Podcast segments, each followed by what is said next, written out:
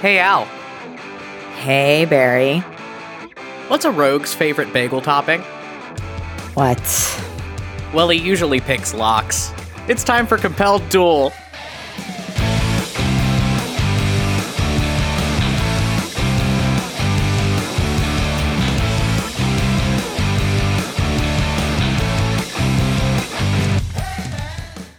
Hello, everybody, and welcome back to Compelled Duel. I'm Barry. And I'm Al. And we are a single-player, co-D M'd D and D five E actual play podcast. Previously on Compelled Duel. And you expect us to lay down the lives of our people, to fix the problems of a foreign nation, on the word of a foreign diplomat, that things will be different if we do. Stormfolk lives are already at risk. Would you rather them be risked in the name of building a world where this sort of thing doesn't happen over and over and over again, or would you just prefer them to be shoveled into the gaping maw of the next hungry tyrant? You people are out of your fucking minds! Moist sailors are the people dying. It won't stop with us, but it's certainly us now. Okay, so with Leo and the captain both having rolled nat twenties to persuasion, the conclave chamber erupts in chaos. Oh, well, that wasn't what we wanted to have happen. When the mask comes off, he thinks he's still that scared little boy, running from a responsibility that he couldn't handle. She thinks that there's an answer to all of this and that she's going to be the one to find it. I don't know how much I believe in the first part, but how can you look at her and not believe in the latter? Just a little bit. I'm trying, I just... I can't pin her down. Better men than you have tried, Your Highness. Enjoy your useless political posturing. Things are about to get a lot more entertaining. What's wrong? Those are all fleet ships. Did you call for reinforcements? They're all the ones we lost. Begs the question. Who's sailing them? And then the screams start. And as Defiance's ultimatum becomes reality and the sack of Pearlport begins, you, your brother, and all of your young charges disappear into Pearlport, making your way to the Citadel.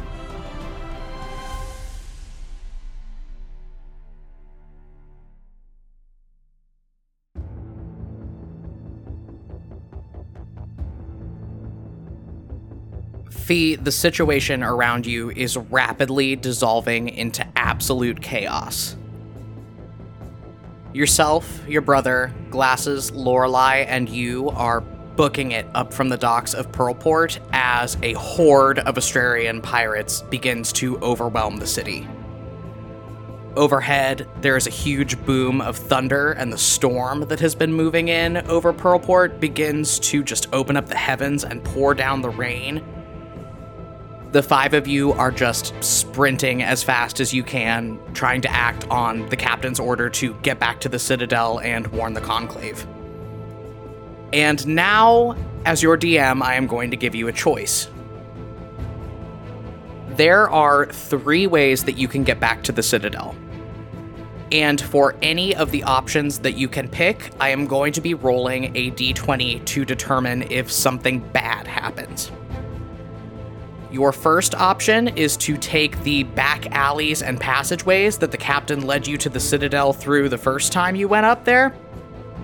That is going to take the longest time. It is going to be time-consuming to get up there that way.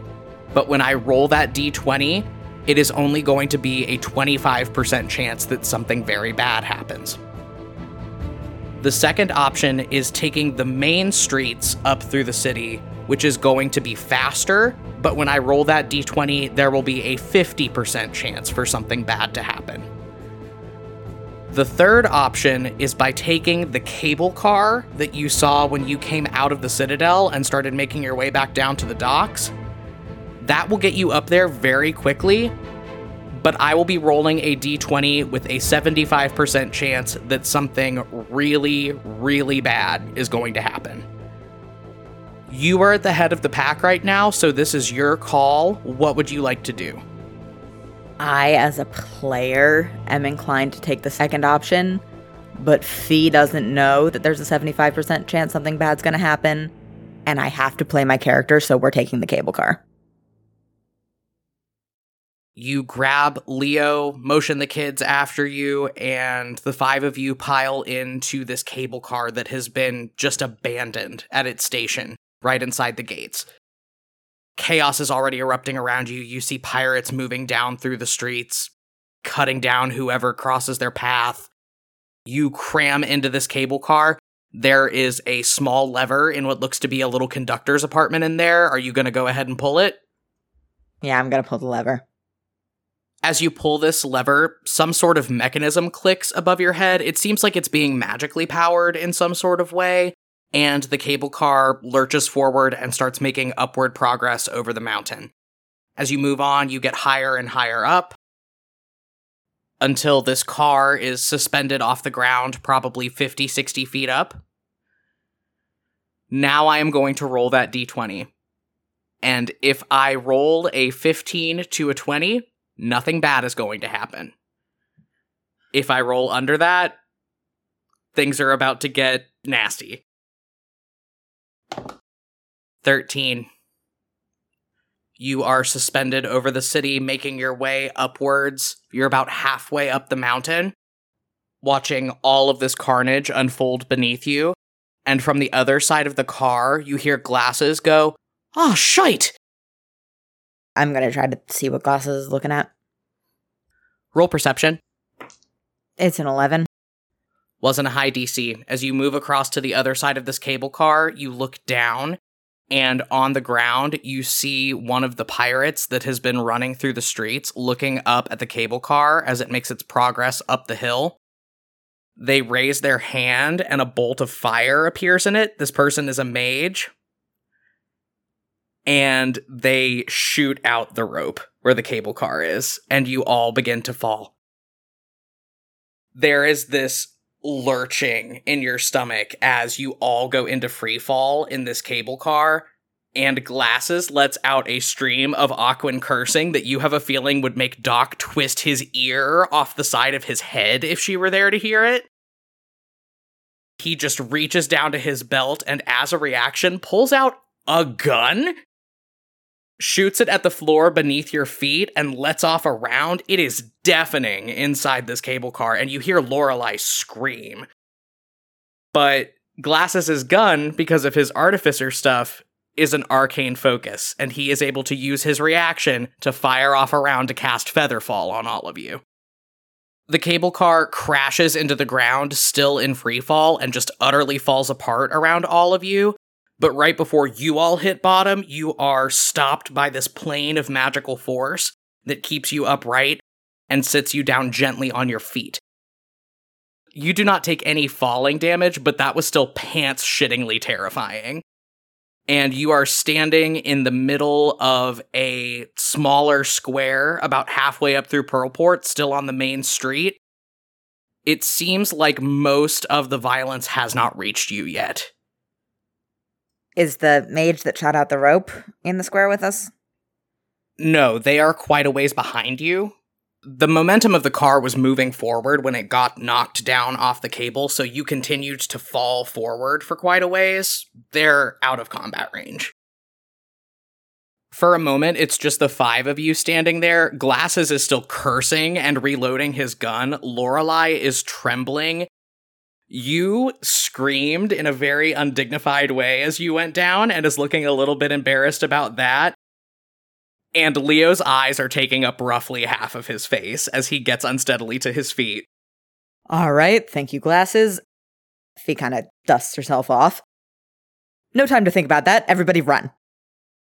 You run forward into this square as you're moving up what you now see as a main road headed up toward the Citadel. You see houses scattered around you, carved into the stone.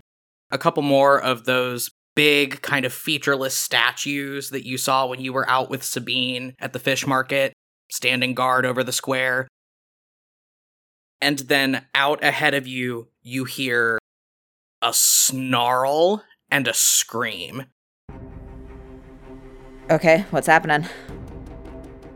You have to move about fifty or sixty more feet down the road before you get there, but standing at the door of one of the houses lining this little road and tiny marketplace that's out in the square, you see another, what appears to be Astralian battle mage pirate, watching over three ghouls as they claw their hideous, necrotized hands down along the wooden frame of this door, rip it off the hinges, and move into the house. There's another scream, and about five seconds later, you see the ghouls pull two stormfolk out through the front door of this house. One is a taller, skinnier man with short red hair that flashes gold and green under the filtered moonlight through the storm clouds. And the other is a shorter woman with long, dark hair, very pregnant. It's Sabine's friend Mira that you met in the fish market. I am now going to need everybody to roll initiative. I'm going to use one of my rerolls. twenty-five. Okay, Leo rolled a twenty-four. You gets advantage on initiative because barbarian things. nineteen. Okay, ma'am. Glasses rolls a fat negative one to initiative, so he got an eight. And Lorelei gets a plus four, which has her coming in with a twenty-one. Our necromancer friend gets a plus two. Well, they're not our friend. And rolled a nat one, which means you guys get a surprise round. And the ghouls are going to roll as a group. They get a twenty-one. But Lorelei has higher dex than them, so she'll be going before them. All right, here we go. So I'm going to pull up our battle map. Fee, you are starting us off. What would you like to do? As a free action, I'm going to gesture at Glasses, Lorelei, and you and yell, "Get out of here!" And I will roll Intimidate to make them get the fuck out of here if you want. No, they all look sufficiently freaked by the situation and aren't feeling super confident after having fallen from a great height just now, so they're all going to use their turns to run off and hide. And then I'm going to cast a fifth level Witch Bolt on our uh, Necromancer friend. I rolled an eight, but because of my modifiers and the fact that my orb is a plus one spell focus, which I keep forgetting whenever we do combat, it's an eighteen. That will hit, and I believe that will be five d twelve damage. It sure will be five d twelve damage. I'm going to spend one sorcery point to do Empowered Spell, so I can reroll up to five of the damage dice. Hey, two. Hey! Three. Hey! I just rerolled three of them, and they all rerolled as elevens, I want to say for posterity. So that's forty-eight lightning damage. Ouch. Necromancer didn't like that. And now we are down to Leo, who's actually going to be a cleric for once in his fucking life. He's going to move fifteen feet down the map into the middle of this tangle of ghouls who still have Mira and her husband in hand. And he's going to do a neat little trick called Turn Undead. All of the ghouls who get a big fat plus nothing to wisdom are going to make wisdom saving throws. And then we'll just see what happens next. It's a D C sixteen. Ghoul number one. Rolled a nat one. Fails. Ghoul number two, rolled a nineteen, saves. Ghoul number three, rolled a nat twenty, saves.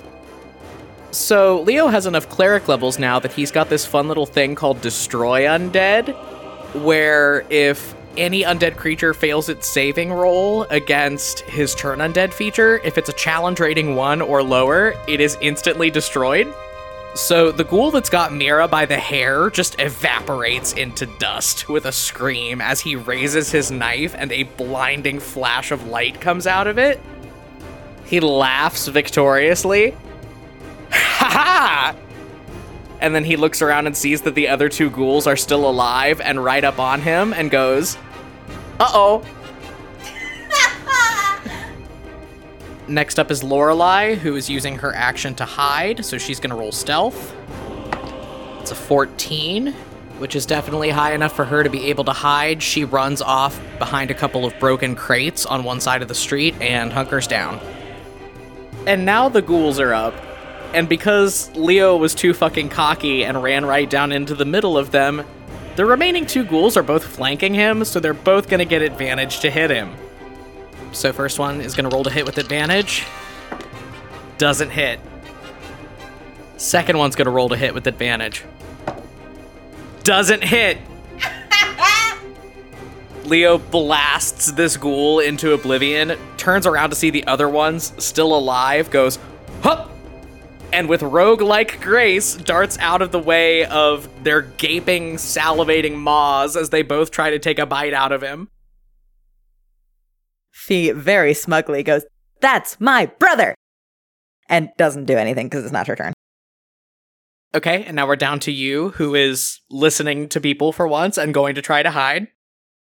She moves twenty feet to hunker down beside a broken down cart, and she's going to roll stealth. Nine. You is not able to hide. And Glasses is running off in the same direction as her, also going to try to hide. He gets negative one. A three! So you and Glasses are both just sticking way up over the back of this cart as they try to hunker down. They are very obviously still there. Up next in initiative would be the Necromancer, but he rolled a nat one, so he doesn't get to go this round. So we're back up with Fee, who still has concentration on that Witch Bolt. Oh, you know I'm rolling another five d twelve automatic damage on this man. thirty-nine damage. Oh, he's dead. He's a scorch mark on the pavement. He's gone. And then I'm going to do Quicken Spell to cast another Witch Bolt at one of the ghouls. Okay, roll to hit on that. nineteen. That will absolutely hit. Uh, what level are you casting that at? I'm going to do it at third level just to be safe. Okay, that'll be three d twelve damage for me, please. I'm going to go ahead and use Empowered Spell again so I can reroll some of this. twenty-six damage. And I'm going to use my movement to run up to be within five feet of Leo. Okay, and then we are back down to Leo, who is going to turn on the last remaining ghoul, spin his knife around his finger cowboy style, and try to stab it with an inflict wounds at third level. twenty-three, that's going to hit absolutely, so I'm going to roll five d ten damage. And can you do me a favor and add your sneak attack to that for me? Sneak attack doesn't apply to spells, it only applies to melee weapon attacks. Yeah, normally. Why? Just go ahead and roll it for me. Okay, so I'll add a d six to that, I guess. Plus sneak attack. Ho! Six. So, adding my sneak attack, for whatever reason, that was thirty-three damage, the last ghoul is dead, and the combat is over. Leo, as you twirl your knife around to cast this inflict wounds, it glows with this very familiar purple-silver light and pulses in a weird way that it doesn't usually do when you're casting spells with it. You watch as there is a kind of hazy shape of this purple silver light behind this ghoul, and as you cast your spell, it coalesces into the shape of a knife that matches Kimrel's blade and sinks into its back.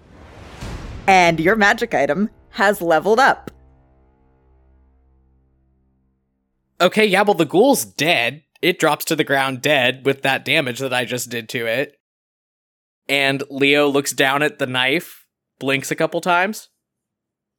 Huh. Didn't know it could do that. So the level up on Kimrel's blade, in addition to what it normally does, which is lets you do max damage on a necromancy spell once per day, it now also lets you add sneak attack to a spell three times per long rest.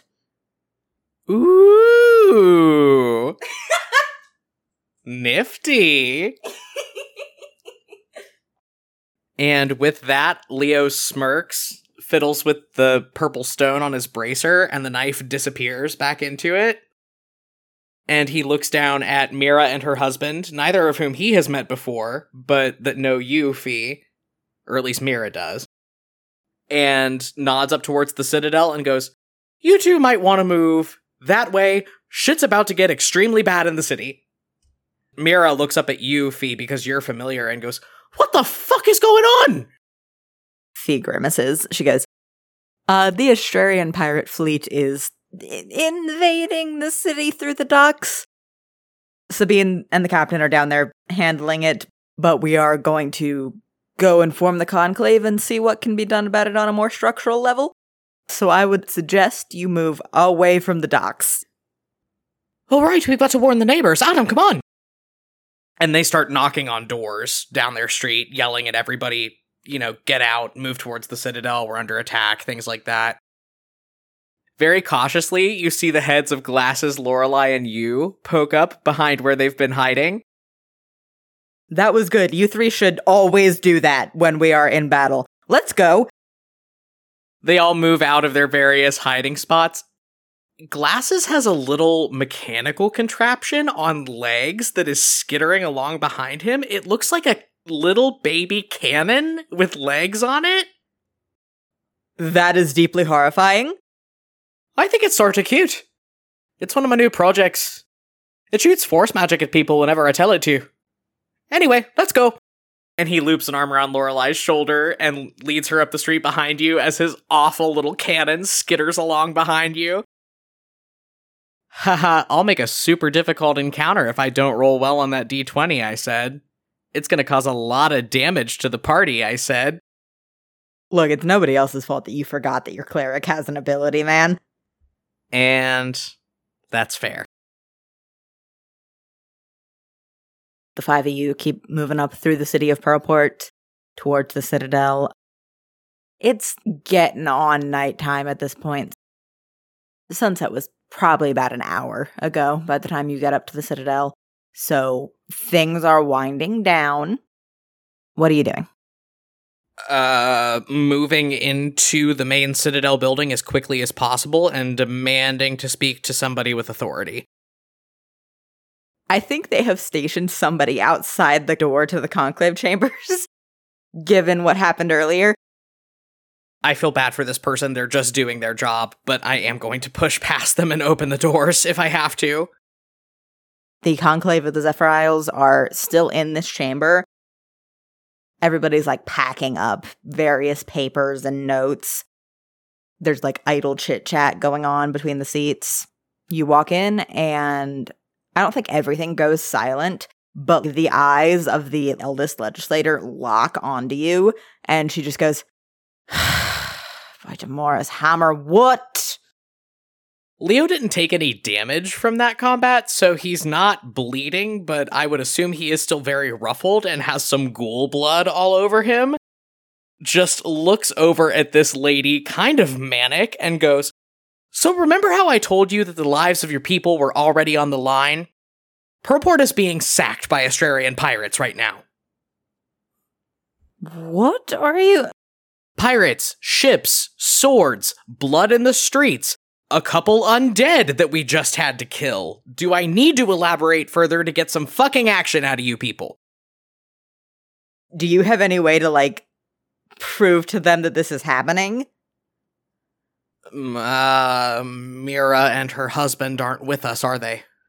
No, they were down warning more of their neighbors. Ah, shit. Let me look at my spell sheet. The only thing I've got prepared Paired that could be used as evidence, maybe, is I've got clairvoyance, which has a range out up to a mile. It just has to be a place I've seen before that I could put up a sensor to either see or hear. Uh, technically, the spell says that I see or hear. Is there any way that I can, like, use my crystal ball to show them and use it as, like, a focus for that? Yeah, I think that's fine. I'll let you do that.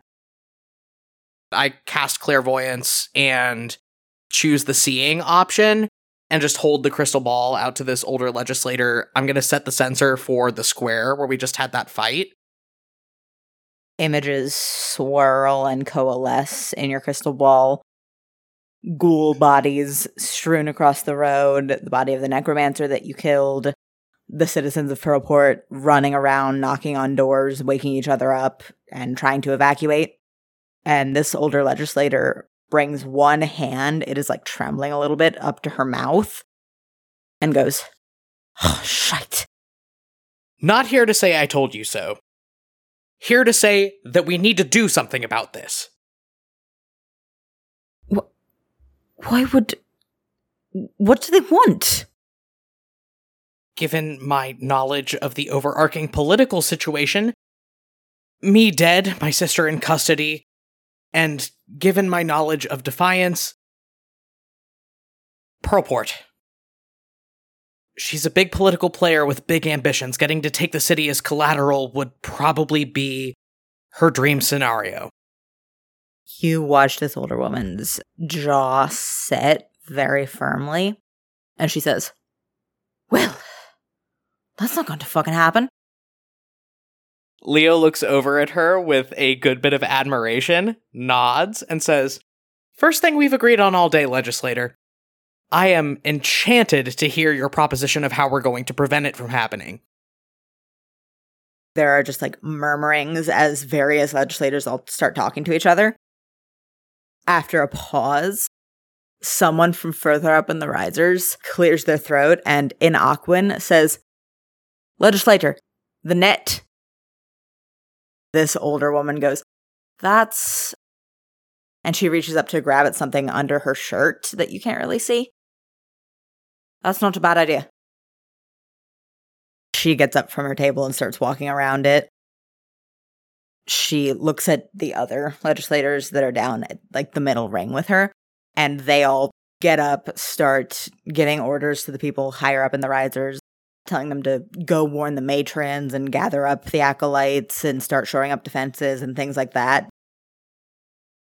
This most senior legislator looks at you and Fee and says, "Well, there's a reason the city of Pearlport's never been taken before. Hasn't been used since the time of uh, my great-grandfathers, but we'll have to dust it off, I suppose." She pulls a chain out from under her shirt, and on it you see a big egg-sized gem, and from behind you, Fee inhales sharply.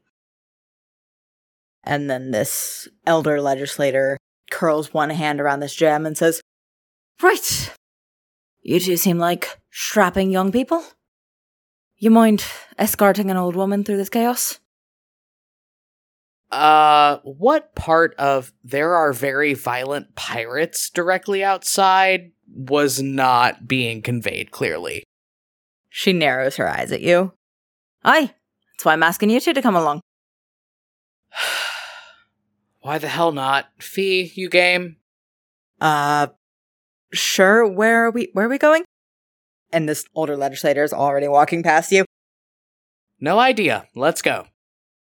As this older legislator heads out through the foyer, over her shoulder, she says, "The security system that I'm hoping to invoke was built by Demara when she built the rest of the city.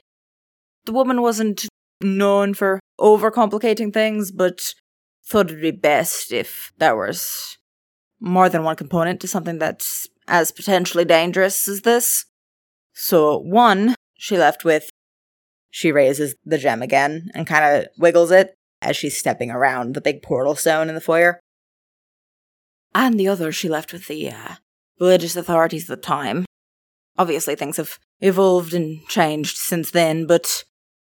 She's reaching the front door of the Citadel by now, so she makes a gesture, like, leftwise, and she says, "The old Pearlport temple is within walking distance. I like to keep my head on my shoulders, though, so I appreciate the uh, company." Yeah, sure. Back out into the streets, teeming with violent pirates, as previously discussed. Awesome, let's go. This legislator leads you and Fee out of the Citadel, down the street. She seems to know exactly where she's going, but you can hear the fighting approaching up the streets. She just leads you through the Citadel campus and off of it, down a side street, around a corner, to a Stormfolk temple. It's not a particularly grand one. It's pretty small and, like, visibly ancient. She leads you into this square in front of it, nods to herself, and says, just need to talk to a couple people and pick up a thing or two from in there, and then we can get this started. And everybody roll initiative. God damn it. twelve. All right, Fee gets a seventeen. And the pirates are going to roll as a group, so they're going to get uh, a nineteen. And the Elder Legislator gets negative two to Dex, but she rolled a sixteen, so it's a fourteen. As your eyes kind of adjust to the level of light in the square, you see there is an Astralian pirate with a sword out trying to ram the doors of this temple, and there are three other pirates kind of spread out around the front steps of it. And they see you, and all four of them rolled higher initiative than Fee, Leo, or the Legislator. So things are about to get interesting. Can we at least establish our positions before they come after us? Yeah, absolutely. Okay, I'm going to grab Fee and pull both of us in front of the Legislator so that they can't get at her without having to go around us. The pirate on the door is going to stay there. The other three are going to run up on the three of you. One's going to run up on you, Leo. One's going to run up on Fee. And one's going to, like, dodge around her to go for the Legislator. Shit. So I'm going to roll for this pirate on the door. The mechanic for the door is that he needs to do a minimum of twenty damage at once to break it down. Rolled an at one. Door does not break this round. So now it's time for the other pirates. First is the one on you, Leo. He's going to make two longsword attacks. fourteen and a twelve. Leo goes full rogue mode again and dodges out of the way of both. But as a reaction, his friend next to Fee is going to use his shape up ya dog ability to let him reroll one of those. I'm sorry, I get that this is a bad situation, but I cannot take it seriously that these N P Cs have something called shape up ya dog as a feature. That's what it's called. That's the name of the feature. Uh, anyway. It would be really funny if this hits right now. That one. Yeah. Now it's time for the one that's up on Fee. Those are both going to hit. The lowest one is an eighteen. Fee's armor class is a sixteen. So that's two d ten plus ten damage. twenty-one. And then the one that's up on the Legislator is going to roll. And Fee is going to impose disadvantage because of her shield. Which is good because one of those was a nat twenty. But with an eighteen, that attack is still going to hit. And I'm going to roll the second one without disadvantage because she can only do it once per turn. It's a twenty-one. That's also going to hit. twenty-two damage on the Legislator. And then we are finally past all the pirates and at Fee's turn. So Fee is going to, first of all, do a lay on hands on the Legislator for all that she's worth, which is five hit points. And then she's going to do a quicken spell and cast a fifth level witch bolt on the pirate in front of the Legislator. That's a seventeen, which is going to hit, so that's five d twelve damage. And I'm going to use Empowered Spell. So that's one more sorcery point. Fee is running low on this. forty-four damage. Huh. All right. Well, he's looking very rough. On a scale from one to forty-five, he's at a one right now. And that is quite literally every single thing that Fee can do. So it's Leo's turn. As a free action, Leo turns over to Fee and yells, "You get these clowns, I've got the door." And then he is going to move twenty feet forward to be within a thirty-foot range of the door. That is going to mean he's going to take an opportunity attack from the pirate that's next to him. It's all right. He rolled a nine. I'm going to run up to be within thirty feet of the door, and I am going to cast Guardian of Faith in the doorway directly in front of the pirate that's trying to get in. Remind me, Does a creature that's in the spell's range when it spawns roll a dex save when the spell spawns or on their next turn? First time it enters the effect, so yes, he is going to have to roll a dex save. And clarify for me, you're casting it right in front of the door. Would that affect anyone that is on the other side of the door? I am allowed to specify creatures that take damage. I can specify when casting the spell that it is only going to attack these pirates. Oh, damn. Okay. I'll make that dex save. That's a nat twenty. That's okay. The way Guardian of Faith works is that it does either an automatic twenty or an automatic ten damage to creatures that it's specified to attack, so he's still going to take ten damage, and if he starts his turn in the spell again, which he will, he's going to have to roll it again. And then I have an idea. I want to run it by you as a D M. Okay. Per my rogue stuff, with my dual wielding that I do, I do get an offhand bonus action attack. I just cannot add my proficiency bonus to the attack roll when I rolled a hit. Can I drop this spell and then whip around and chuck Kimrol's blade at this guy that's up on the legislator that has one hit point? You can certainly try. eleven. I don't do it. Yeah, that's not going to hit. It's the legislator's turn. She's going to take a dodge action so that the next attack made on her has disadvantage. And then it's the pirates again. The one in the door is going to make another dex save because he starts his turn in range of the Guardian of Faith. It's a seventeen. He does it. ten damage. And then he is going to stumble back from the glowing shield and sword of your Guardian of Faith, emblazoned with the symbol of Kimrel, the Lord of Bones. Understandably alarming for him. And then he's going to whip around and he is going to run at you down the steps. And he's going to get up into your space and make two longsword attacks. Neither of those hit. His friends are going to use their shape up ye dog reactions, though, to let him reroll. Uh, that's an eighteen. And then a second one of his buddies is also going to do that.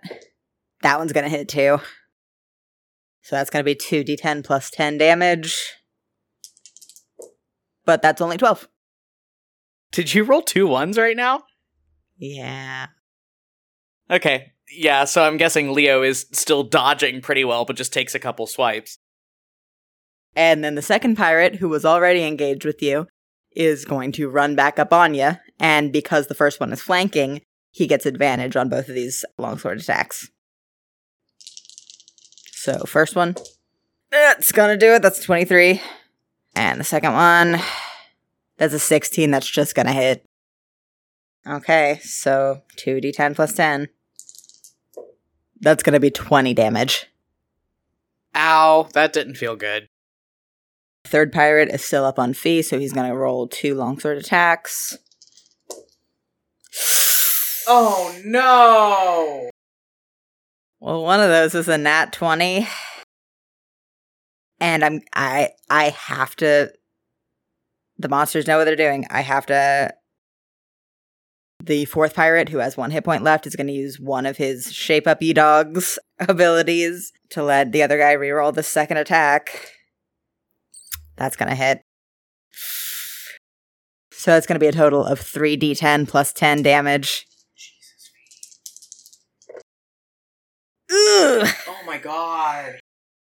thirty-five damage. Oh, fuck, man, this isn't good. How's Fee looking? Not awesome. She is still standing. She is heavily bloodied. Ugh, and I threw my fucking spell focus across the square and lost it. Okay, okay, okay. And Fee's going to use her reaction to use her Hellish Rebuke, because she hasn't done that yet today. Sophie, heavily bloodied, bares her teeth at this pirate, and her hair starts to, like, lift up as static electricity crackles in it, and he's gonna make a dex save. That's not gonna do it, so he's gonna take three d ten damage. And then Fee's gonna use Empowered Spell to reroll that. So that's gonna be a total of twenty damage. And then it's the fourth pirate, who is going to roll one disadvantaged attack on the legislator and one on Fee, because Fee is proving to be a bigger threat than the legislator is. So it's going to hit Fee, but not the legislator, which is good. So Fee takes a further twelve damage. And then it's Fee's turn. She is looking extremely rough, but she is still standing with two hit points. So she is going to grab the legislator, and she is going to cast Thunderstep. Since they are both within ten feet, both of these pirates are going to make con saves. Neither of them do it. From where he is getting carved up by swords across the square, Leo puts both hands in the air and cheers. And Fee teleports up right next to the door of the temple with the legislator, right into the range of the Guardian of Faith.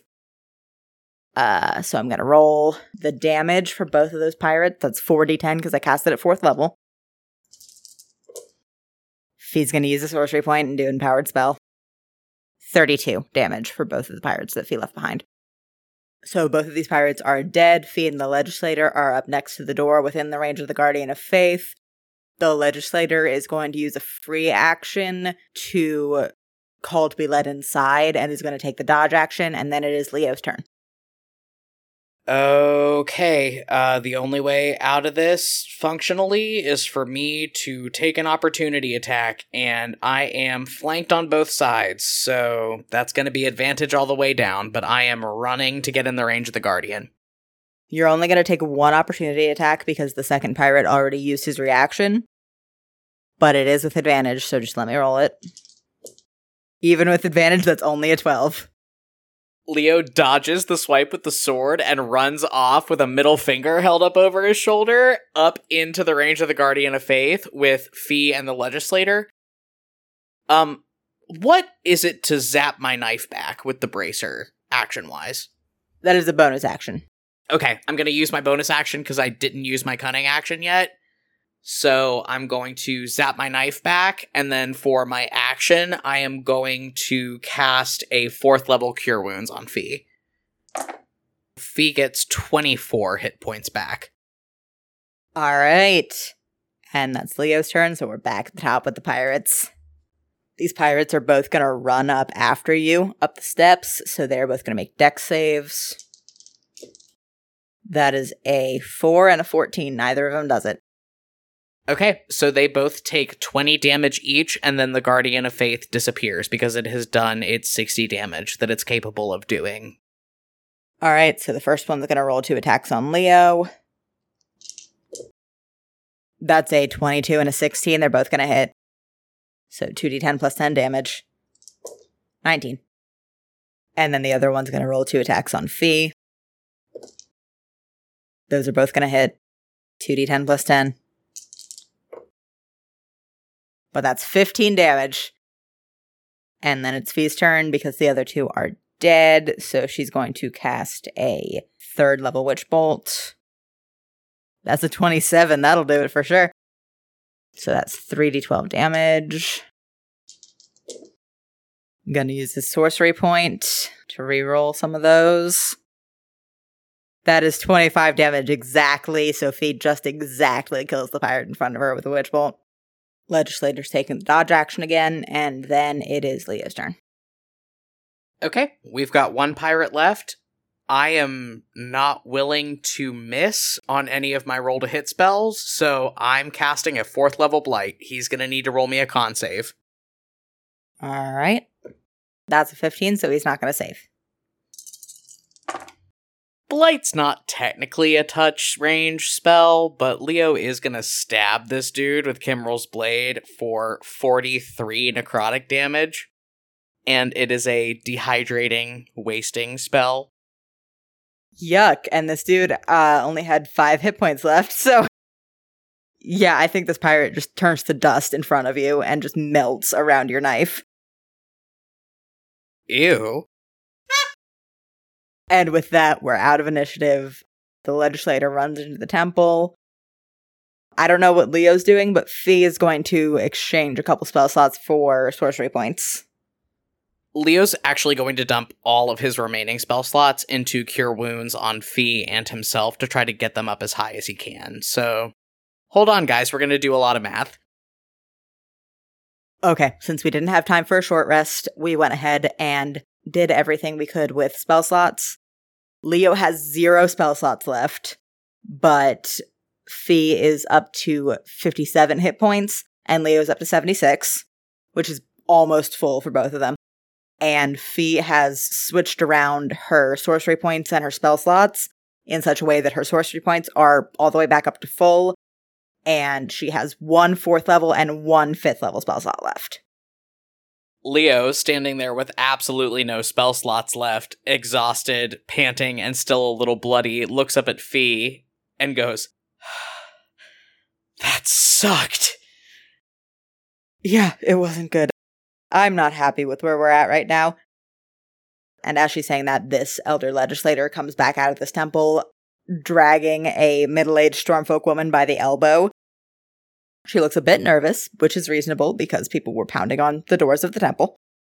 She adjusts her glasses, and the legislator says, "Right, off we go." You can still hear the sounds of the fighting getting closer. You hustle back through the streets to the citadel, moving away from that noise.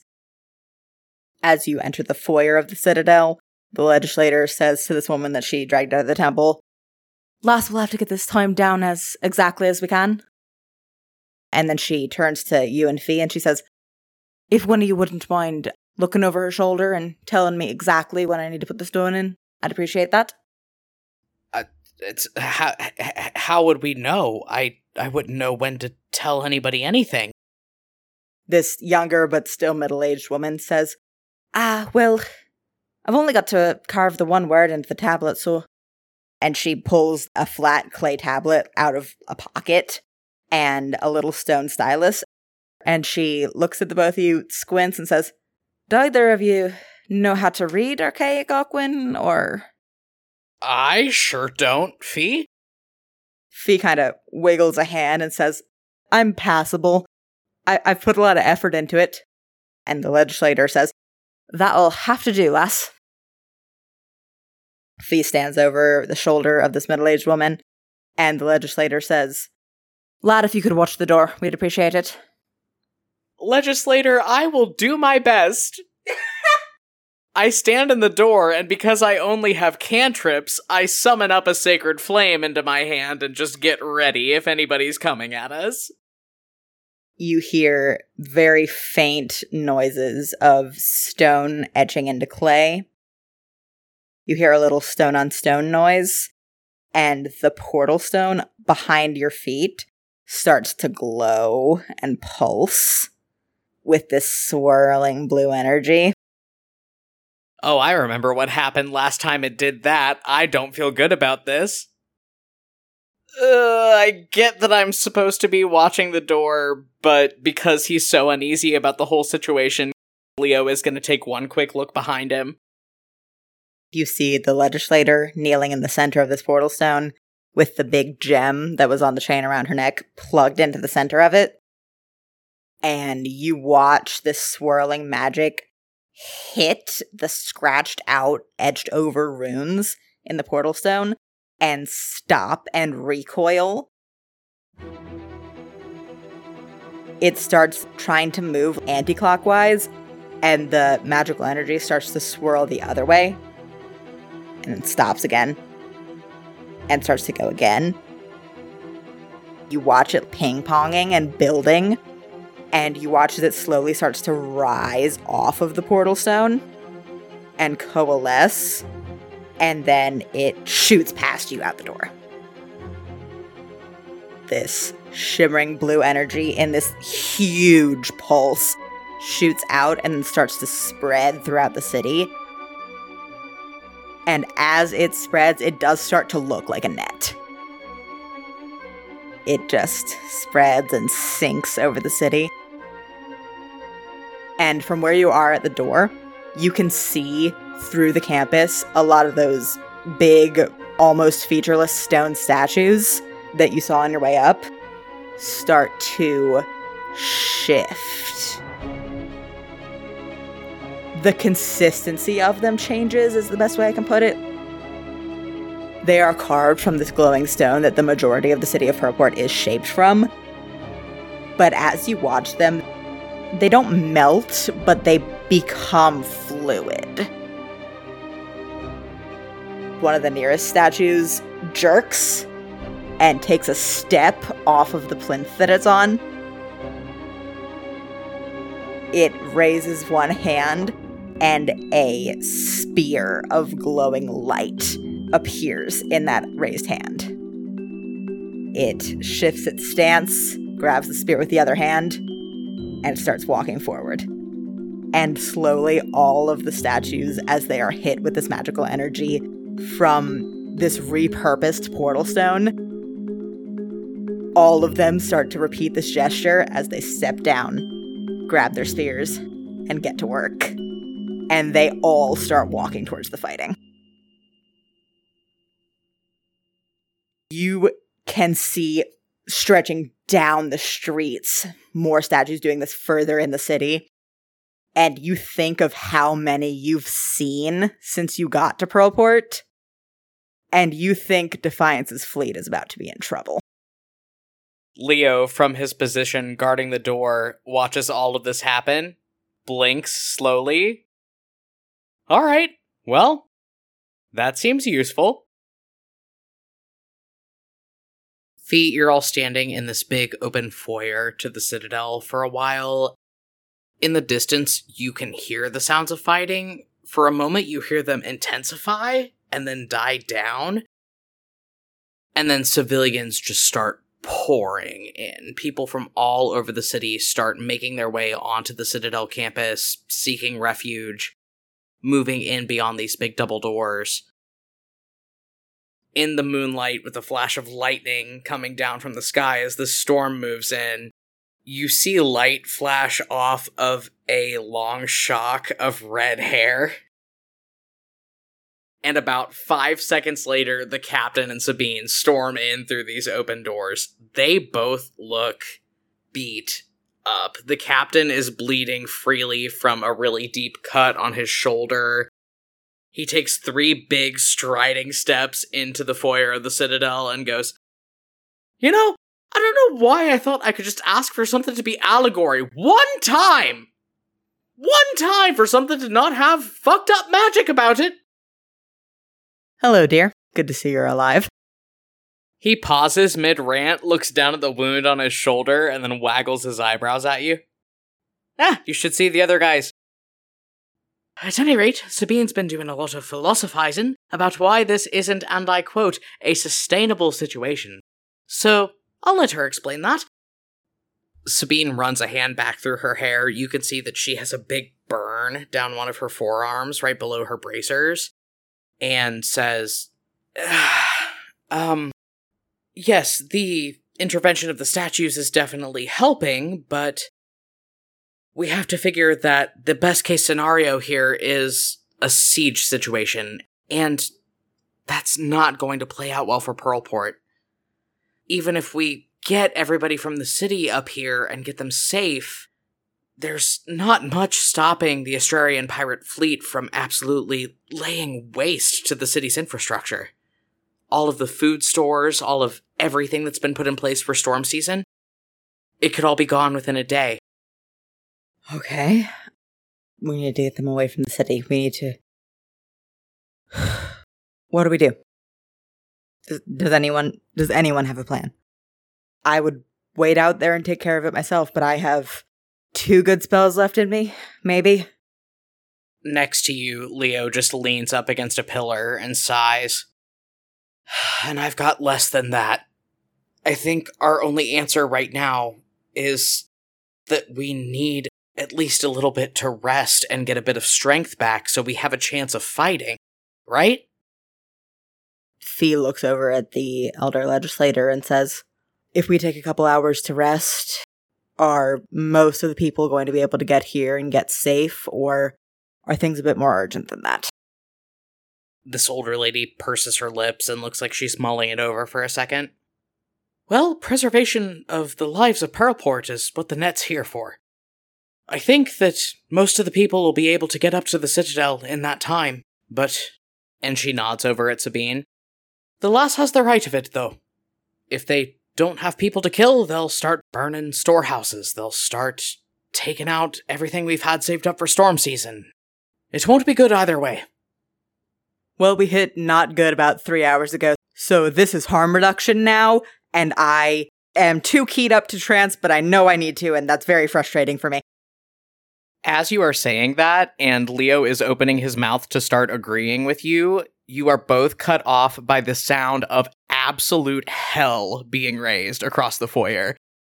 You hear the sounds of shouting, lots of people talking over each other. As you turn around to inspect the source of the ruckus, you see that most of the senior officers of the crew have just come through the front doors of the Citadel. Several of them look a little beat up. Boots and Pelican both look like they've taken a couple licks.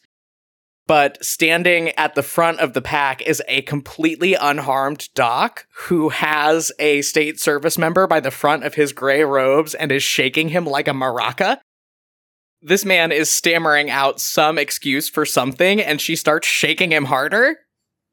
Now you listen here, you little shit. I don't care if your name is Doctor now. My medical license might be expired, but my state service vows most certainly are not. And I don't remember you being so concerned about my medical qualifications when I was patching up your broken arm when you were a wee lad. This can only end in tears. He's gonna go over there. Doc's rattling of this young man is only increasing in intensity as you move over there. And behind you, you hear the captain go, uh-oh. And he falls into step beside you and reaches out to put a hand on Doc's shoulder. Doc, I understand your frustration, but you don't want to give the young man a concussion. We've got enough wounded here as it is. She snaps her head around to glare at the captain. Aye, so we do, which is why this idiot trying to deny me entrance to the hospital wing is a brand of foolishness previously unknown to mankind. She still has her fist tangled up in this young man's robes, and he just kind of puts his hands up like, what are you gonna do? But the protocol states... The captain takes a step behind Doc so she can't see him anymore and just shakes his head at this guy in a warning gesture. The guy blinks for a second and then nods and takes a step back. Doc lets him go and then moves to charge past him up a hallway. And as she goes, the captain yells after her, if you wouldn't mind getting something to help us uh, get forty winks in, Doc, that'd be great. She just waves a hand at him over her shoulder as she goes. Sabine comes trotting over after a couple more seconds with her eyebrows raised very high on her forehead. Everything okay over here? Fee grimaces and says, ah, apparently some people are very keen on forcing Doc back into retirement. The captain fully laughs. I asked her about that once, you know. She told me that she'd consider retiring when she's dead. Don't think that's gonna happen. Everybody's kind of milling around nervously in this foyer for a couple more minutes before Doc comes back down, still looking supremely perturbed, but she has a big medical kit in one hand and a handful of glass vials in the other. She comes over and starts doling them out to you, Leo, the captain, Sabine, a couple members of the crew that look like they've been a little beat up as well. Right, the pharmacy wasn't stocked as well as I would have preferred, but this'll put you all under for about two hours. Won't be a full night's trance, but enough to get you back on your feet. So, mechanically, what's going to have to happen is everybody here pretty desperately needs a long rest to recover several abilities that have been burned up. If you take this sleeping draught and go under for this two hours... you will get all of your spell slots and other class abilities back, as if you have taken a long rest, but you are not going to recover any hit points. You can try to find some time after you get up to short rest some of them back with your hit dice, but you're not going to be getting them back automatically. Okay, this is going to suck. Uh, I take the sleeping drop. Leo's going to as well. I think you two find a little patch of wall on one far side of the foyer and sit down, pop the corks off these vials, bottoms up. As is the case with most medicine Doc has ever given you, it takes effect very quickly. You immediately feel very drowsy. Leo is a little bit more of a lightweight than you and goes out like a light. His head drops onto your shoulder. You kind of fight it for a couple seconds, just unfamiliar with the feeling of the medicine. The last thing you feel is Sabine coming to sit down beside you with a little jingle and the weight of a blue brocade frock coat being draped over you like a blanket. And then you are out. So, Leo, you wake up to the feeling of what you instinctively think is the worst hangover you've ever had in your fucking life, which is saying something. You feel extremely groggy, your head hurts, you have just a lot of pain all over your body. It takes you a second to kind of piece together what's going on, and then you remember, oh right, I fought a bunch of pirates a couple hours ago and got stabbed more than once. Fee is kind of curled up against your side under the captain's coat with Sabine's head in her lap and the captain on Sabine's other side with the hat over his face. You are the first one awake, but everyone else is starting to stir. What would you like to do? I'm going to try to nudge Fee awake and get her up and lucid as fast as possible. Okay, morning, sunshine. We need to figure out what we're doing next. Fee groggily sits up, puts a hand up to her head, and goes, right, thinking. Thinking is a thing that we do. Why the fuck did I wake you up first? Sabine! S- Sabine! Sabine startles awake, like, all of a sudden, shoots up out of Fee's lap, brings a hand up with a knife in it to try to stab anybody that's too close to her, accidentally elbows the captain in the face, and he startles awake, also has a knife. There's a pause, a moment of silence. The captain and Sabine look at each other sideways, and then Sabine smooths her hair down and goes, Ah, uh, yes? What? Can I help you? Ow, my head. And behold, everybody, the crack team of heroes that's going to save the city of Pearlport. Defiance doesn't stand a chance. Anyway, things are going to get logistically very bad if we don't put a stop to this. We're looking at potentially a siege situation, no matter what. I don't want to be the one to say this, but I think we need to play ball with Defiance at this point. There's too many people's lives on the line if we don't. Fee kind of raises a finger and says, I don't know if we can find a compromise between she would like us to be dead and we would like to not be dead. I would remind you, however unpleasant it is to do so, that her primary goal is not all of us being dead, Fee. Oh, right. Let me correct myself. Her primary goal is you being dead, which I'm not willing to compromise on. Is that better? Is that more accurate? Just for once, I wish you would make things about yourself, just in your head, internally. Her primary goal is getting you back on her boat and getting you either to Astraria or to wherever the secondary location she has in mind is. If her goal hinges on you being alive, we can go try to ostensibly make the drop and, well, then play dirty, to put it mildly. Sabine kind of tilts her head to the side and she goes, well, I like the idea of the bait and switch. Um, hmm. It's risky, but... And she nods at Fee and says, I think you could take her. Thank you for complimenting my strategic prowess, Sabine. It means a lot, but we're not sending Fee in there alone. Oh, absolutely not. I'm just saying if things get dicey, I think Fee is the best equipped of the four of us to stall for time, we'll say. All right, I need a couple minutes with my prayer book, and I think I can whip up a spell that will put us in contact with uh, that woman. I'll let you know what I'm able to get worked out, diplomatically speaking. Sabine takes out what looks to be like a book of notations and then says, I could think of a few things that could maybe help us out.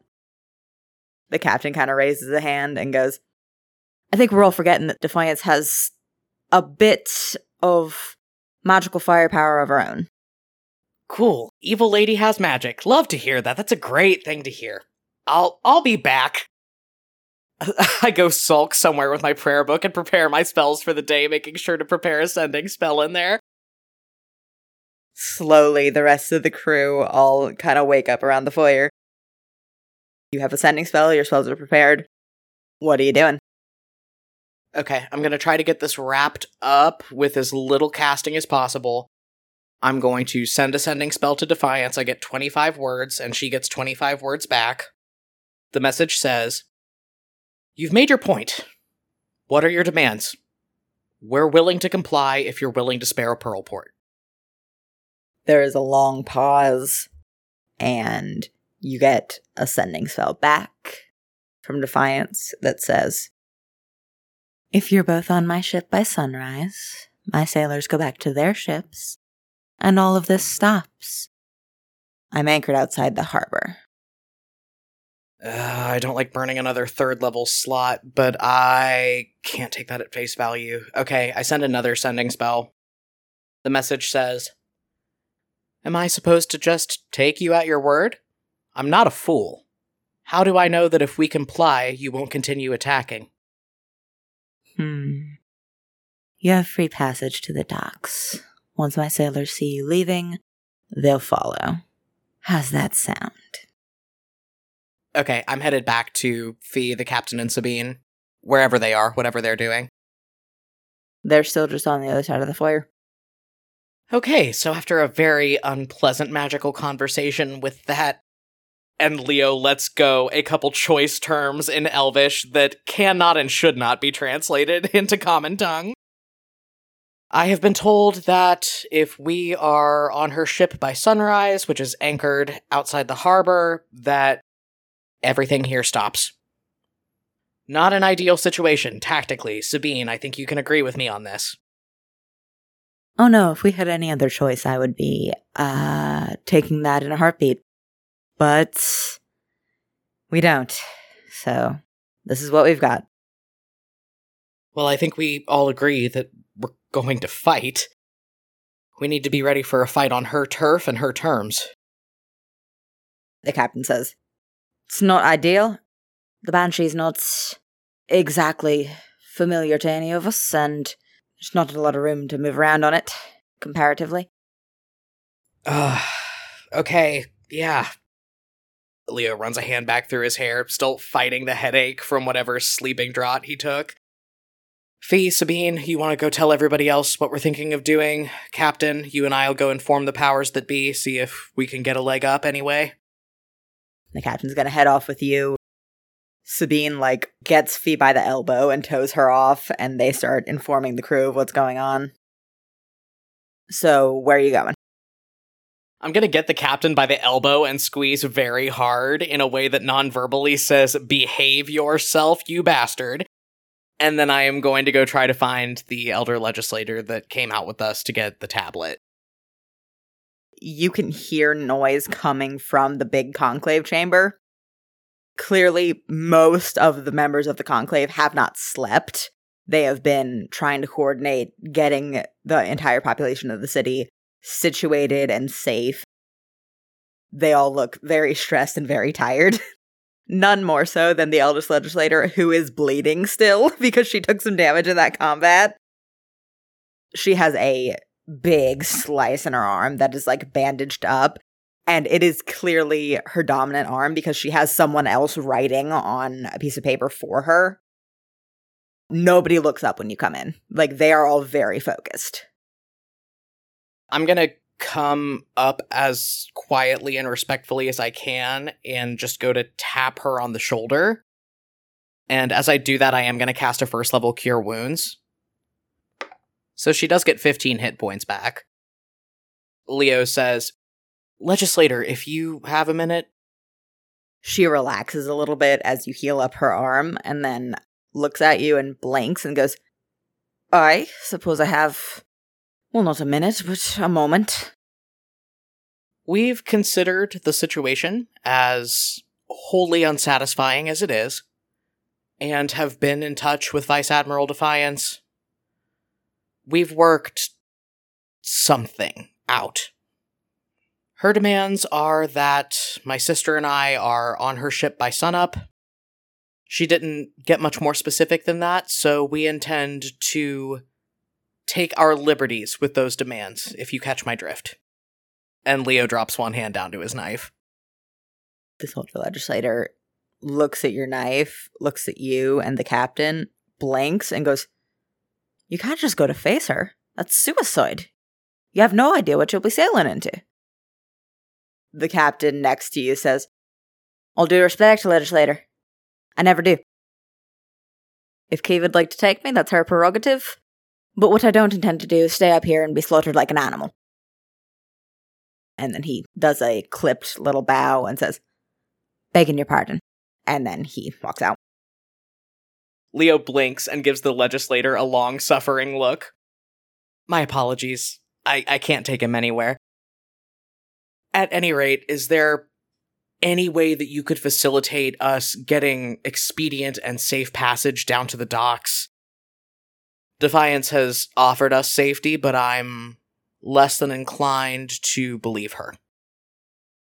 The legislator frowns and says, Ah, uh, there are hidden escape routes out of the Citadel, but no one's used them for their intended purpose in millennia now, and she kind of quirks a little smile and says, "It's been a while since I was young enough to use them for shenanigans and chicanery, so I suppose you could ask one of the acolytes." "Understood. Thank you for listening and for all your help. Here's hoping we meet again under better circumstances." She raises her eyebrows, nods, and says, "Thank you for not letting pirates drop my head off. Fair winds and fair skies." I go to find you. Absolutely. Uh, you is in the foyer. Leo pulls her off to the side really quick and looks around to make sure that nobody else is watching. "Hey, so you seem like somebody that got up to a lot of shit in early adolescence. Do you know where the secret passages out of here are?" Uh, let me roll history for you. Nat one. She squints at you and, like, tilts her head and goes, "What secret passages?" Fantastic. Do you have any acolyte friends that would have maybe gotten into mischief, shenanigans, tomfoolery? Well, none of us exactly advertised it to each other, but my girlfriend works in the library and she can't keep her nose out of anything. Best bet we have. We need to go find her now. You nods and confidently walks off. Leads you down a couple of hallways into a side building off the main citadel that has a bunch of just doors with, like, various numbers on them. And she unceremoniously opens one. There's the sound of several groggy acolytes very upset at having light led into their room. You says, "Wait there," and then she walks in. After a minute, she walks out towing her girlfriend by the arm. Her girlfriend is just, like, rubbing her eyes, going, "Love, I was trying to take my trans. What the fuck is going on?" Uh, well, the city's under attack, for one. There's a pause. You's girlfriend looks at you just baffled, and from inside the room that she and you just came out of, a voice goes, "The hell do you mean the city's under attack?" "Astralian pirates, big evil lady with a big evil ship, long story, we're getting ready to shut it down, you guys should all just go back to bed. Except for you, my friend," and Leo points over at you's girlfriend. "In order to stop said attack on the city, we are in desperate need of somebody that knows any of the secret passages out of the Citadel, because, as I said, streets teeming with pirates, very dangerous, you're all safe. But uh, we won't be as soon as we go outside." I'm going to roll advantaged history for you's girlfriend real quick. Highest one was a nineteen. She gets plus eight. That's a twenty-seven. Her posture straightens and she goes, "All right, which direction are you going in?" "The docks?" "Oh, yeah, the quickest one down there will be under the loose floor toil by the mess." You kind of blinks and goes, "What loose floor toil?" Her girlfriend says, "The one that has the chip out of it after the chromatic orb incident of uh, fifty years ago, you know?" And you goes, "Oi, all right, all right, all right. I know where that is." She looks at you, Leo, and says, "I'll go get the others. I can lead them there." okay, see you there.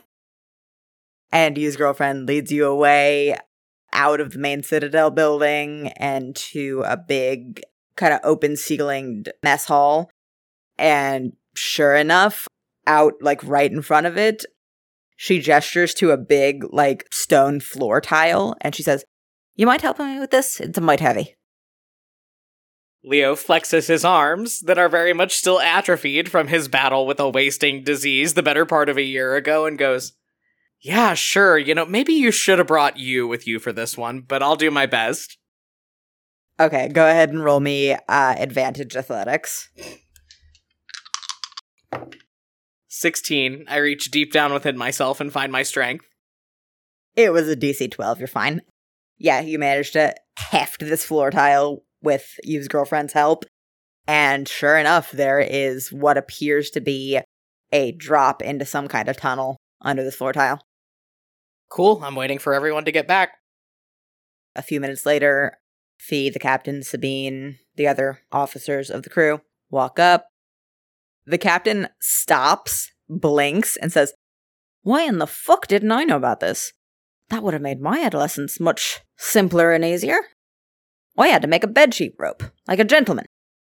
It's a very grim situation, but Leo does do finger guns at him and go, "Hey! Same!" The captain does like one quick finger gun back at you, still looking down at this passage. And Fee says, "We can all reminisce over our teenage exploits uh, later. Let's go." And I think she just hops down into the hole. I hop in after her. Fee, this passage you find yourself in is clearly ancient and pretty dark. It's carved out of the same stone that the rest of Pearlport is. You would assume that this mountain is the same kind of rock all the way down, because it is softly glowing, much like the rest of the city. But other than that, there is nothing to light your way as you and your party work your way down from the Citadel towards the docks. Yu's girlfriend is up at the front of the pack leading you. You would assume that she knows where she's going. It's not a horribly narrow passage. You can walk two to three people shoulder to shoulder through here. And you find Sabine falling into step next to you. It's a pretty quiet journey. Everybody seems pretty wrapped up in their own thoughts, but after a while, she turns over to you, jingling softly as she moves along. "So, I... I hate to be the one to bring it up, and I hate to be the one to suggest it even more, but my point from earlier still stands. We should try to take her alive.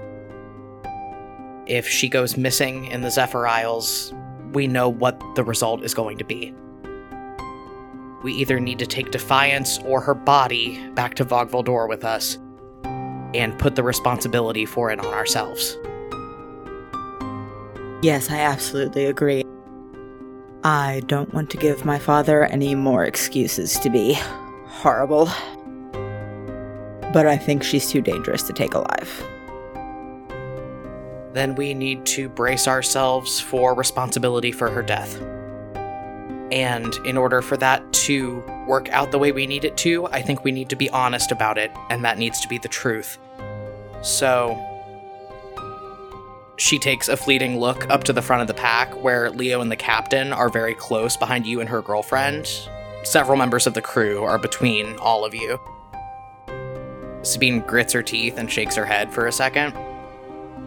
You know what he's going to try. And if he does, we need to stop him. He can't kill her. Agreed. She kind of looks sideways at Sabine and says, I think it should be me. My father wants me alive, and I think he still wants me to be his successor. He doesn't have anyone else. So I would face the least consequences in the worst case scenario. I don't know that we'll have the ability to be that picky about it, Fee. But if it comes down to it, it needs to be you, me, Laeril. she can't die by Stormfolk hands. And we have to be able to prove that. Absolutely. I would say that I have a bad feeling about this, but that would just be bad for morale at this point. Don't jinx it.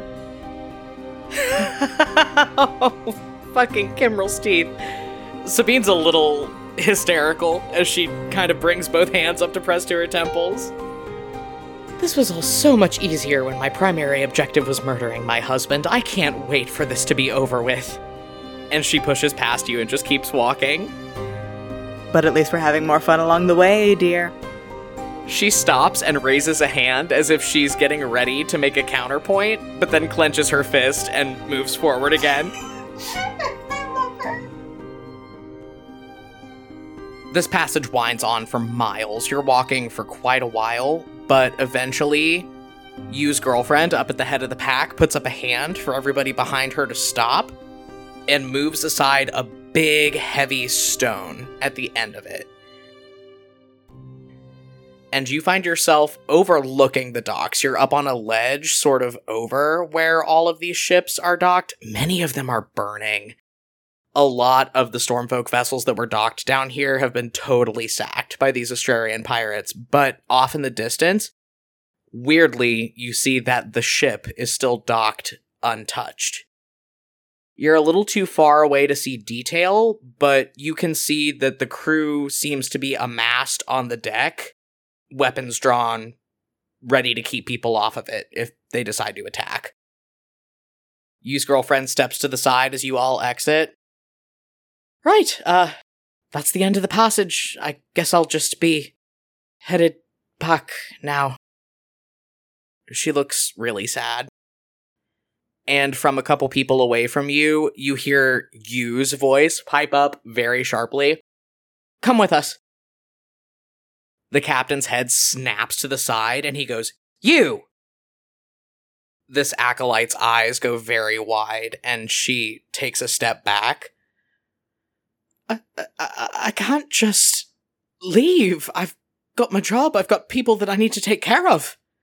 And you immediately snaps back. You took care of people tonight by breaking the rules. You can keep doing that. Come with us. You's gonna roll persuasion. That was a fifteen, which was exactly the D C for this. Yu's girlfriend stammers, but then takes another couple steps forward, and the captain steps into her path. Very gently, he puts a hand on her shoulder and squeezes, but then shakes his head. Much appreciation for your help, and all due respect, Sunshine, but we're getting ready to sail into uncharted waters. It'll be dangerous. And you see a big, crooked grin stretch across her face. She brings her hands up to her side, and a little amulet that she has dangling off the belt of her state service robes flashes. She casts thaumaturgy, and the ground rumbles underneath all of your feet. And all due respect back at you, Captain, but headed headfirst into the unknown is kind of my speciality, and I'm capable of taking care of myself. Also, Sunshine. I like that. Yeah! The captain shakes his head again, but then gives you a very weighted, we're going to talk later look, puts his hands up, and keeps walking down towards the ship. You all make your way back down to the ship unaccosted. Most of these sailors seem to be embroiled in fights with big, huge statues that are picking people up and throwing them into walls at the moment. As you approach, you hear cheers from the crew as they see that you are all alive. Your party all re-embarks back up onto the ship. You look around, you see the remainder of the crew, also the crew of the Moray. Miriam Adler is standing next to the door of the captain's quarters with her cutlass out, looking very nervous but somewhat relaxed at seeing you all alive and reasonably unharmed. The captain takes a few big striding steps out ahead of you and hops up onto a stack of boxes next to the mast, grabbing onto it for support as he turns around to address the rest of the crew. Right, everyone. We're sailing out to meet the Banshee. You all know what that means. It's not a smart idea, but it's the best one we have right now. There's gonna be blood. There's gonna be death. But if by our lives or deaths we can save the city of Pearlport, we all know what we signed up for when we joined the fleet. I won't compel anyone to stay and throw their life away. But if you're with me, shout aye! And the entire crew pumps their cutlasses in the air and yells, aye! The captain puts both hands out and nods in a very grandiose gesture. All opposed whimper nay. Silence. And then the captain just smirks, nods, jumps down off the boxes, and goes, Boots, to the helm! Pelican, loose all sails. And then he looks over at Yuffie and nods. Lass, let our friends out on the docks know you're here. Fee grins and raises a hand, fingers crackling with static electricity as her hair begins to float off of her shoulders, and says, With pleasure, and casts a lightning bolt into the air. With a crackling of electricity and a bolt of thunder following it, this huge hundred-foot-long lightning bolt shoots up into the sky with a blast of blinding light. And as it fades, you see all of the sailors that are still down on the docks fighting turn around, see that you have fulfilled your end of the deal, and start heading back to their ships, yelling orders at the people behind them. It seems like the chain of command is going up the mountain for everybody to move back down and start getting back on their boats. Pelican jumps up into the rigging with one of his Eldritch Invocations. All of the mainsails come down, the anchor comes up, and the ship starts to move out into the harbor. You are not followed out of the harbor. You get the impression that it's gonna take this pirate fleet a long time to gather back their people and get on board their ships to follow you. So the ship is making its way, unaccosted, out of the harbor of Pearlport, into this raging storm that is brewing out over the sea.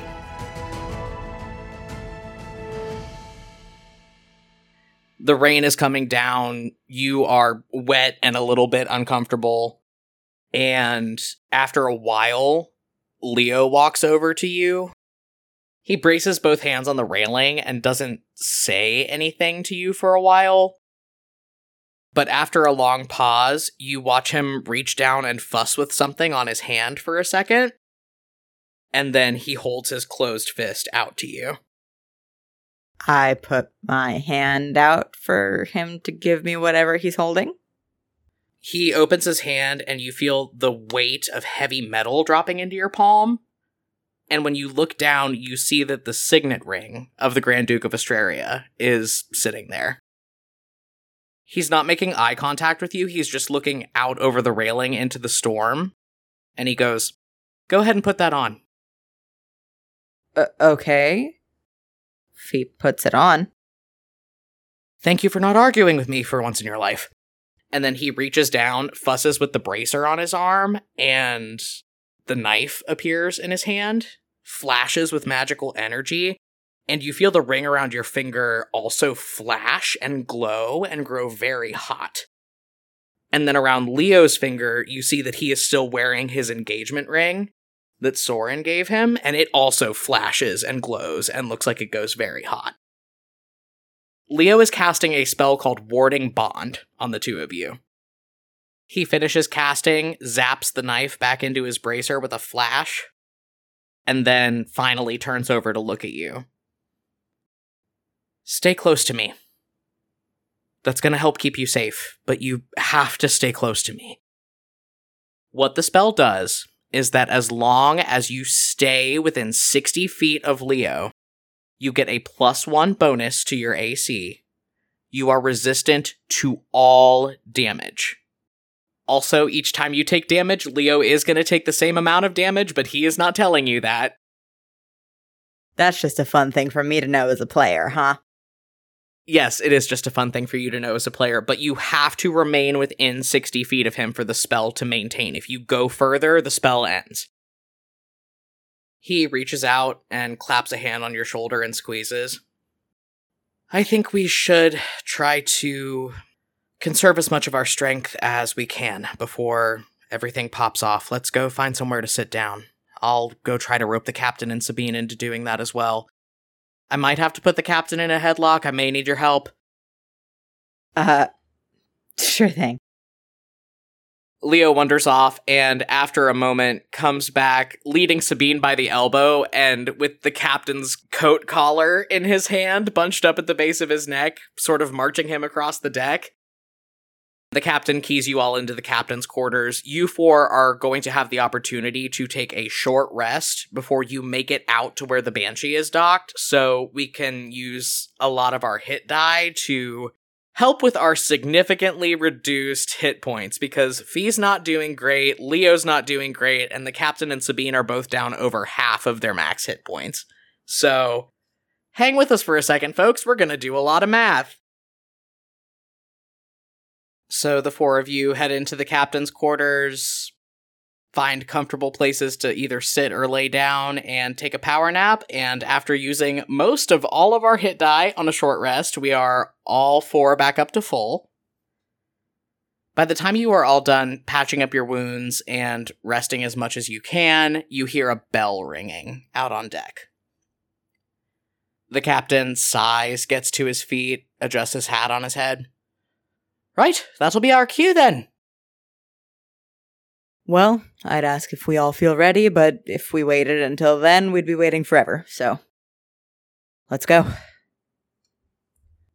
The four of you emerge back out onto the deck.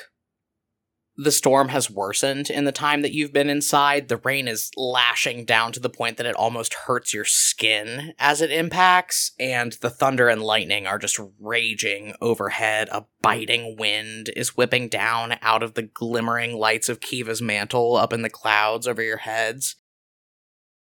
And silhouetted in the flashes of lightning, you see an Astralian sailing ship anchored outside the mouth of the harbor of Pearlport. The captain nods out towards it.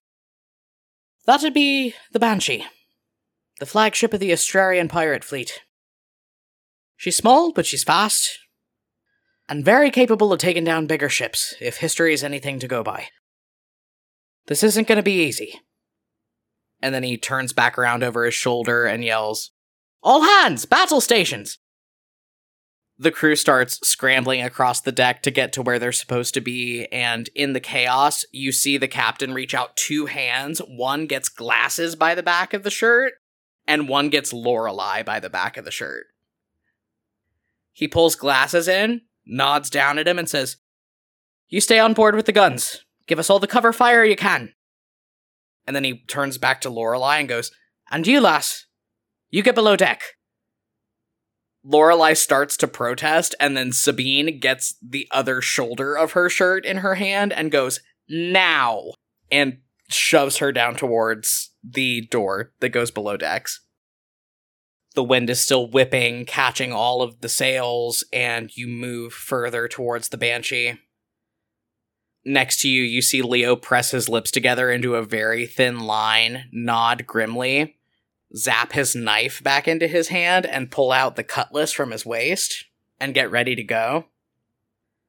Sabine flicks her wrist, and a ball of fire appears in her palm.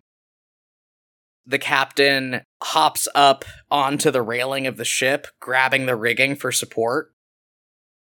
The ship gets closer and closer and closer. And as you get within boarding distance and the crew starts swinging around grappling hooks and getting gangplanks ready to put over to cross onto the other ship, the captain unsheathes his cutlass and turns back around to look at where you and Sabine are standing on the deck next to him. He doesn't seem to be addressing either one of you in particular, or maybe it's that he's addressing both of you. I'm not going to say in case we lose, because that's not going to happen. But if things go sideways, if we don't all make it out of here, I love you. I love you too, but I should kick your ass for entertaining the possibility that we're not all making it out of here. Beside you, Sabine takes a little bit of a stumbling step back and blinks up at him. that's an extremely complicated thing for you to say, and I don't think you would have said it if you didn't plan on dying. So I'm gonna kick your ass too. We're going to unpack this later, Captain. The consequences of your actions are staring you in the face, Captain. You're going to regret being so fatalistic, Captain.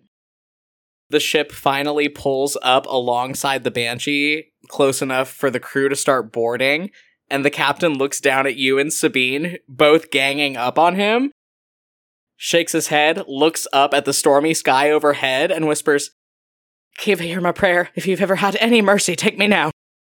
And then swings over onto the deck. There are gangplanks being put out, but it's gonna cost you a round. You can try to make an athletics or acrobatics check to hop over. Leo is definitely gonna make the acrobatics check because he has a good modifier for it. Leo got a twenty-one to acrobatics, so he vaults over effortlessly and puts a hand out for you. So he's gonna give you advantage on an acrobatics or athletics if you wanna try to jump over.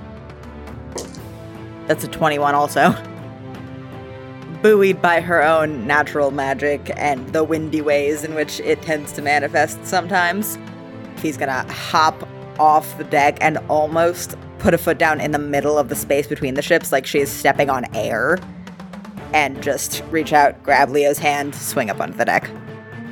With a mild thunderclap behind you and the hem of the Gift of the Stormbringer ruffling in your wake, you land down on the planks of this deck. The crew of the Banshee has been waiting for you. What appears to be every hand on this ship is standing on the deck, swords drawn, ready for a conflict. The captain was the first person on deck, and he seems to know his way, at least in a rudimentary way, around the deck of this ship.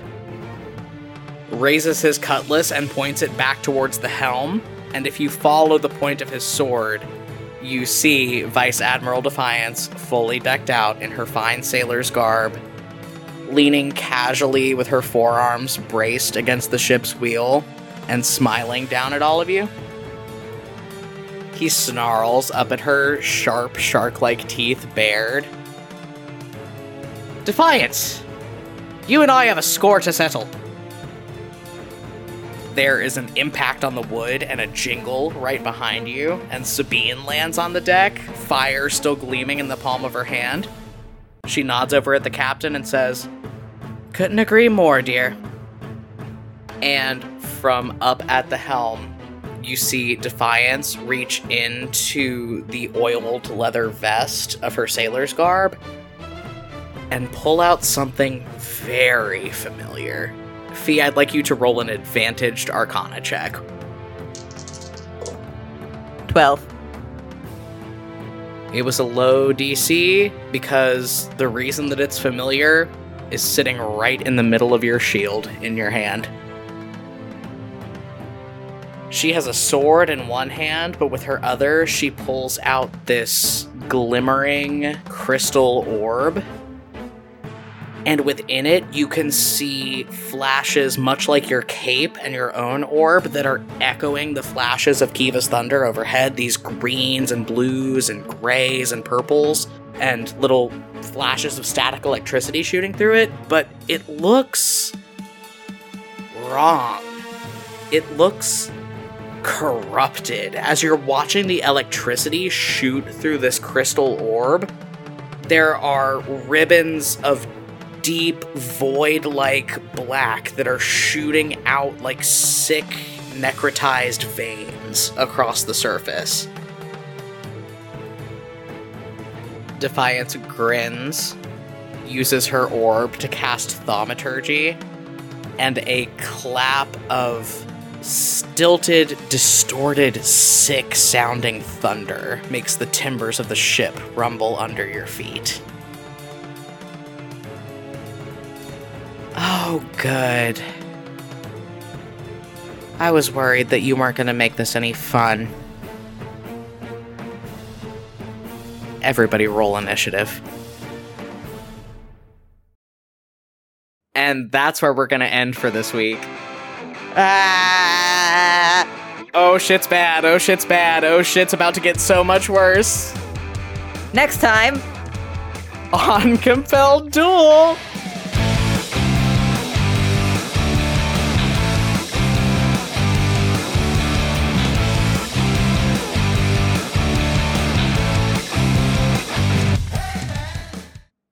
Hey everybody, Barry here with the postscript, just clearing up a couple housekeeping things here at the end of the episode.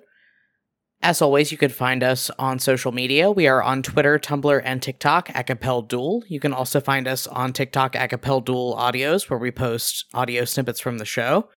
We have lots of other cool stuff going on, like an official website, an official Spotify profile. You can find all of that linked on all of our main social media profiles. If you're interested in supporting the podcast, we ask that you head over to patreon.com slash compelledduel and check out some of the things we have to offer. Starting at just two dollars a month, you can get access to lots of cool perks like early access to episodes, access to exclusive Spotify playlists and bonus content, or even handwritten letters from your favorite character every month. If you're interested in supporting us in ways that don't involve pledging to the Patreon, if you're listening to us on Apple Podcasts, we ask that you consider leaving us a rating and a review, since that helps us grow our audience and get promoted to a wider listener base. And as always, word of mouth advertising is the best tool we have at our disposal. If you like the podcast, we ask that you just tell a couple friends about it. And if they like it as well, ask them to tell a couple friends too. We do do a weekly Q and A live stream on our YouTube channel. We would love to have you all show up and hang out for that. It's a lot of fun. Episode seventeen will be going live on Friday, October first, twenty twenty-one. Or if you are a member of the Patreon, you will be getting your early access on Thursday, September thirtieth. Hoo boy. See y'all next week.